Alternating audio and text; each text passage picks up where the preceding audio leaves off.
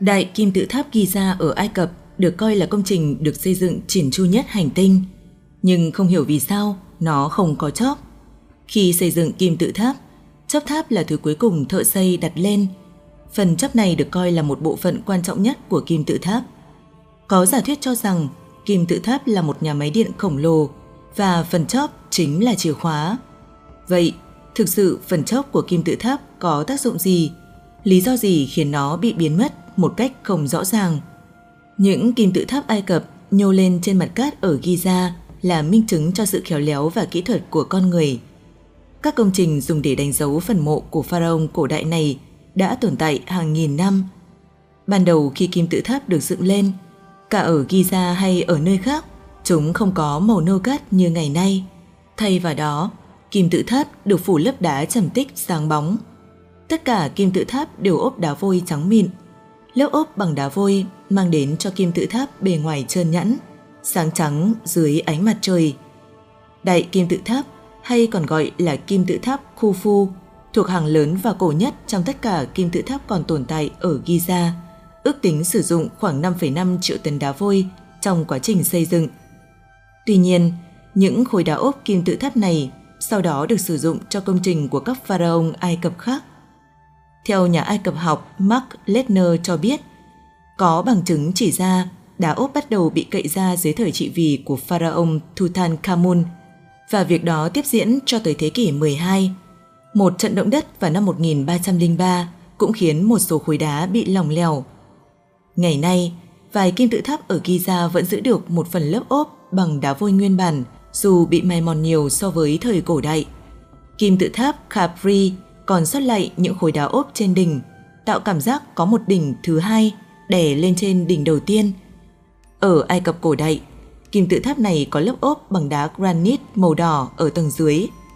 Kim tự tháp thứ ba và nhỏ nhất trong cụm kim tự tháp chính ở Giza là Menkaure, cũng được ốp đá granite đỏ ở tầng dưới. Nếu chúng ta nhìn tổng thể các đặc điểm và vẻ đẹp của đại kim tự tháp, thì thấy rằng thợ xây đã để lại một công trình không hoàn thiện. Đó là không có chóp.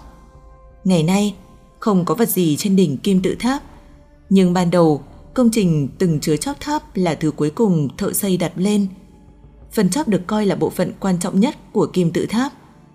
Trên chóp kim tự tháp đã từng gắn một viên đá tảng được gọi là pyramidion. Có nhiều suy đoán về vật liệu làm ra nó. Đá vôi, đá granite hoặc đá ba gian thường được đề xuất. Trong khi nền văn hóa đại chúng, nó thường được mô tả là vàng nguyên khối hoặc mạ vàng.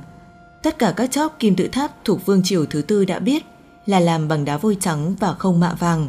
Chỉ từ triều đại thứ năm trở đi mới có bằng chứng về những pyramidion mạ vàng. Ví dụ, một khung cảnh trên đường đắp cao của Sahure nói về chóp tháp bằng vàng trắng thuộc về kim tự tháp Soonsins của Sahure. Phần chóp của đại kim tự tháp đã biến mất trong thời cổ đại khi Pliny the Elder và các tác giả sau này báo cáo về một phần trên đỉnh của nó. Ngày nay, kim tự tháp ngắn hơn khoảng 8 mét so với khi còn nguyên vẹn, với khoảng 1.000 tấn vật liệu đã bị thiếu trên đỉnh. Năm 1874, một nhà thiên văn học người Scotland là Sir David Jean đã lắp đặt một cột buồm trên đỉnh để quan sát hiện tượng đi qua của sao kim hiếm hoi, đã được mời tham gia khảo sát Ai Cập và bắt đầu bằng việc khảo sát đại kim tự tháp. Kết quả đo kim tự tháp của ông chính xác đến mm và cột buồm khảo sát vẫn còn ở vị trí đó cho đến ngày nay. Có giả thuyết cho rằng phần chóp của kim tự tháp đóng vai trò như một chiếc tụ điện khổng lồ. Nhà sáng chế Siemens người Anh đã từng đến đại kim tự tháp Giza và leo lên đỉnh tháp.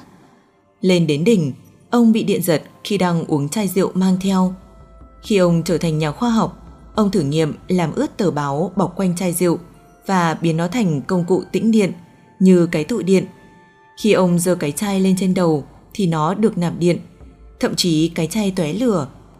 Hướng dẫn viên du lịch người Ả Rập đi cùng ông Siemens đã sợ hãi cho rằng ông ấy có phép thuật. Ông Siemens đã đưa cho anh hướng dẫn viên cái chai sản sinh ra điện giật. Anh ta ngã vật ra đất. Liệu có phải cách đây hàng ngàn năm người ta đã đặt lên đỉnh tháp một số tụ điện. Nếu như vậy thì giả thuyết kim tự tháp là nhà máy điện có thể đã đúng. Các nhà nghiên cứu cần thí nghiệm nhiều hơn để biết chức năng thật sự của đại kim tự tháp Giza. Nhiều người vẫn cho rằng nó không phải là hầm mộ, mà là cỗ máy điện khổng lồ khai thác năng lượng tự nhiên trên trái đất. Nhà nghiên cứu người Tây Ban Nha Miguel Perez Sanchez đã đặt ra giả thuyết rằng đại kim tự tháp Giza không được xây hoàn thiện và họ đã đặt một quả cầu lớn trên mặt đất. Người Ai Cập cổ đại đã đặt quả cầu lớn đường kính 2,7 mét ấy lên đỉnh kim tự tháp để tượng trưng cho con mắt Horus. Quả cầu lớn đặt trên kim tự tháp để thờ mặt trời và sao thiên lang là ngôi sao sáng nhất trên bầu trời. Ngày nay, quả cầu lớn đặt trên kim tự tháp đã bị mất. Các nhà nghiên cứu đã phân tích thấy nghiêng 51,84 độ dựa vào số pi vành đai quả cầu và chiều cao đỉnh kim tự tháp 277,778 qubit, tương đương số thương chia cho từ 1 triệu đến 3.600. Việc tìm ra nguyên mẫu hình thù đại kim tự tháp, tái dựng lại và phân tích giúp ông Perez Sanchez biết được thuật toán, hình học, chắc địa và thiên văn của kim tự tháp nguyên bản. Phần lớn chóc của các kim tự tháp hiện nay đã thất lạc theo thời gian. Có một vài mẫu vật được lưu giữ trong bảo tàng, hé lộ phần đỉnh tháp khắc hình ảnh tôn giáo. Ví dụ, bảo tàng Anh sở hữu chóp tháp bằng đá vôi lấy từ thành phố cổ Abydos, khắc chữ tượng hình mô tả người chết thờ thần Osiris và trải qua quá trình ướp xác dưới tay Anubis, vị thần mình người đầu chó rừng. Tam trùng bí ẩn Đại kim tự tháp kỳ ra, công trình nghìn năm tuổi nổi tiếng ở Ai Cập, chưa bao giờ ngừng hấp dẫn đối với giới khoa học trên toàn thế giới. Nó là một công trình hoàn hảo, không chỉ thách thức được sự tàn phá của thời gian và không gian, nó còn ẩn chứa những bí ẩn đến nay giới khoa học chưa thể làm sáng tỏ. Chưa tính đến khía cạnh trong kỹ thuật xây dựng kim tự tháp, vị trí của quần thể kim tự tháp Giza lại ăn khớp một cách kỳ lạ với quần thể công trình khác trên thế giới, với trái đất và chòm sao trong vũ trụ, tạo thành tam trùng bí ẩn.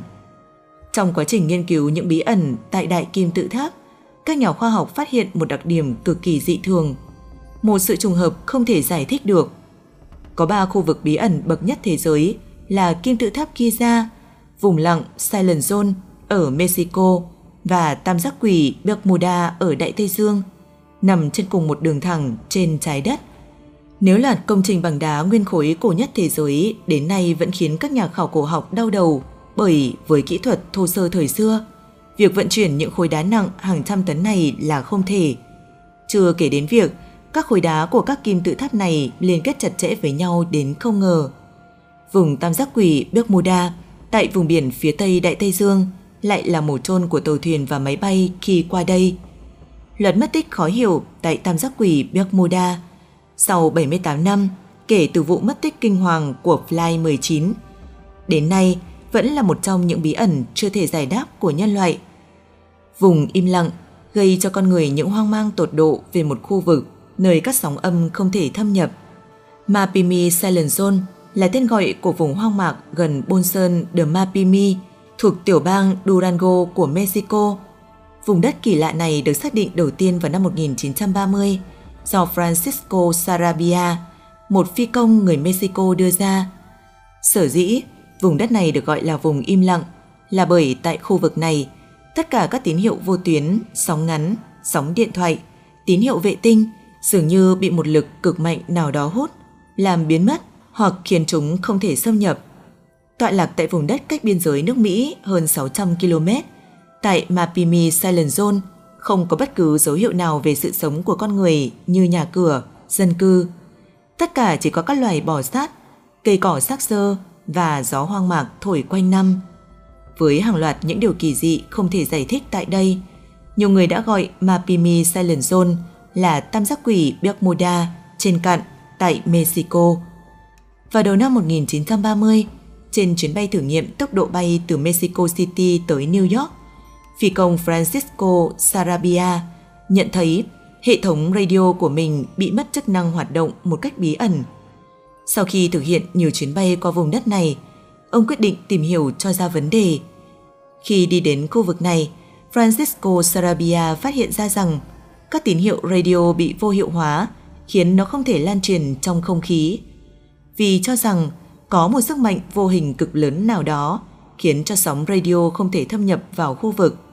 Ông đã gọi khu vực này là vùng im lặng. Về sau, các nhà khoa học Mexico gọi vùng im lặng với cái tên khác là biển Thetis. Theo họ, rất có thể khu vực này cách đây hàng triệu năm đã từng nằm dưới đáy của một đại dương. Sau công bố về vùng im lặng, các nhà thiên văn học thời bấy giờ phát hiện một lượng lớn thiên thạch đã rơi xuống đúng khu vực này. Theo các nhà lý thuyết, dường như tại Silent Zone đang tồn tại một dạng năng lượng xoáy cực lớn, có khả năng hút các thiên thạch và các mảnh vỡ không gian vào. Không chỉ sóng radio bị vô hiệu hóa, thiên thạch bị hút như nam châm. Tại Silent Zone còn gây nên một sự kiện được cho là bí ẩn hàng đầu đối với không quân Mỹ. Ngày 11 tháng 7 năm 1970, không quân Mỹ tiến hành phóng thử nghiệm một quả tên lửa có tên Athena từ căn cứ quân sự Green River. Theo kế hoạch đề ra, tên lửa được lập trình để tiếp đất cách đó khoảng 1.126 km. Điều kỳ lạ là tên lửa này đã bay vượt qua dãy White Sands hàng nghìn km nữa để tiến về phía vùng im lặng của Mexico. Theo các chuyên gia quân sự Mỹ, Athena không chỉ bay chệch hướng mà còn chệch quá xa, giống như bị một lực hút nào đó kéo về Silent Zone. Một chuyên viên của NASA đã từng phải công nhận Athena như bị giật mạnh về phía vùng im lặng, rơi và sau đó vỡ tan tành tại đó. Sau 3 tuần tìm kiếm, tất cả những gì đội điều tra Mỹ thu được là đống đổ nát của Athena và một lượng nhỏ lớp đất bị ô nhiễm phóng xạ. Với mục đích xác định nguyên nhân của hàng loạt các tín hiệu bị biến mất một cách dị thường, chính phủ Mexico đã cho xây dựng một khu nghiên cứu gần vùng im lặng. Cũng bắt đầu từ đây, người ta ghi nhận rất nhiều trường hợp dị thường được các nhân chứng kể lại. Theo những người bảo vệ rừng gần Silent Zone, thì có một đêm họ thấy những vật thể bay thẳng đứng bay lượn trong khu vực này và phát ra loạt các ánh sáng bí ẩn. Sáng hôm sau, tại nơi phát ra ánh sáng, cây cối thường chết cháy hoặc có vết đen trên nền đất. Một câu chuyện khác của người chủ trang trại gần đó càng khiến cho những bí ẩn quanh Silent Zone thêm khó hiểu. Người này nói rằng gia đình họ từng được ba sinh vật hình người ghé thăm. Điều duy nhất họ mong muốn là rất nhiều nước, thay vì đòi hỏi thức ăn hay bất cứ thứ gì khác. Khi được hỏi đến từ đâu, ba sinh vật này đều có thể nghe và nói trôi chảy bằng tiếng bản địa rằng chúng tôi đến từ trên. Tính xác thực của các câu chuyện do nhân chứng kể lại, mặc dù chưa được kiểm nghiệm chính xác. Tuy nhiên, chỉ riêng việc hàng loạt cắt sóng không thể xâm nhập vào Silent Zone cũng như các vật thể bị hút vào đây, thì vùng đất này đã ẩn chứa những bí mật cần lời giải đáp thật logic. Gần 100 năm sau ngày phát hiện ra vùng im lặng, giới khoa học vẫn chưa có được những giải đáp thỏa đáng cho những điều bất thường xảy ra tại đây. Nhiều người đã nghĩ đến câu chuyện, Vùng im lặng là một trong những địa điểm do người ngoài hành tinh tạo nên, và nó được xem là một trong những trạm tiếp đón UFO của người ngoài hành tinh đến trái đất.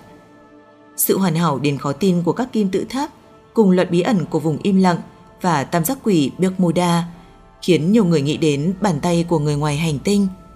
Không thể ngẫu nhiên khi ba địa điểm tọa lạc trên ít nhất hai châu lục khác nhau này lại có thể nằm thẳng hàng với nhau.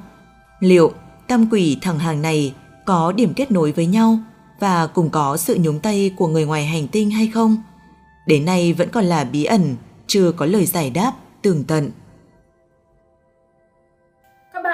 Giả đang theo dõi Thiên Hà TV yêu quý, chương trình của chúng ta ngày hôm nay đến đây là hết rồi. Chúc các bạn một ngày mới vui vẻ, tỉnh táo và thành công.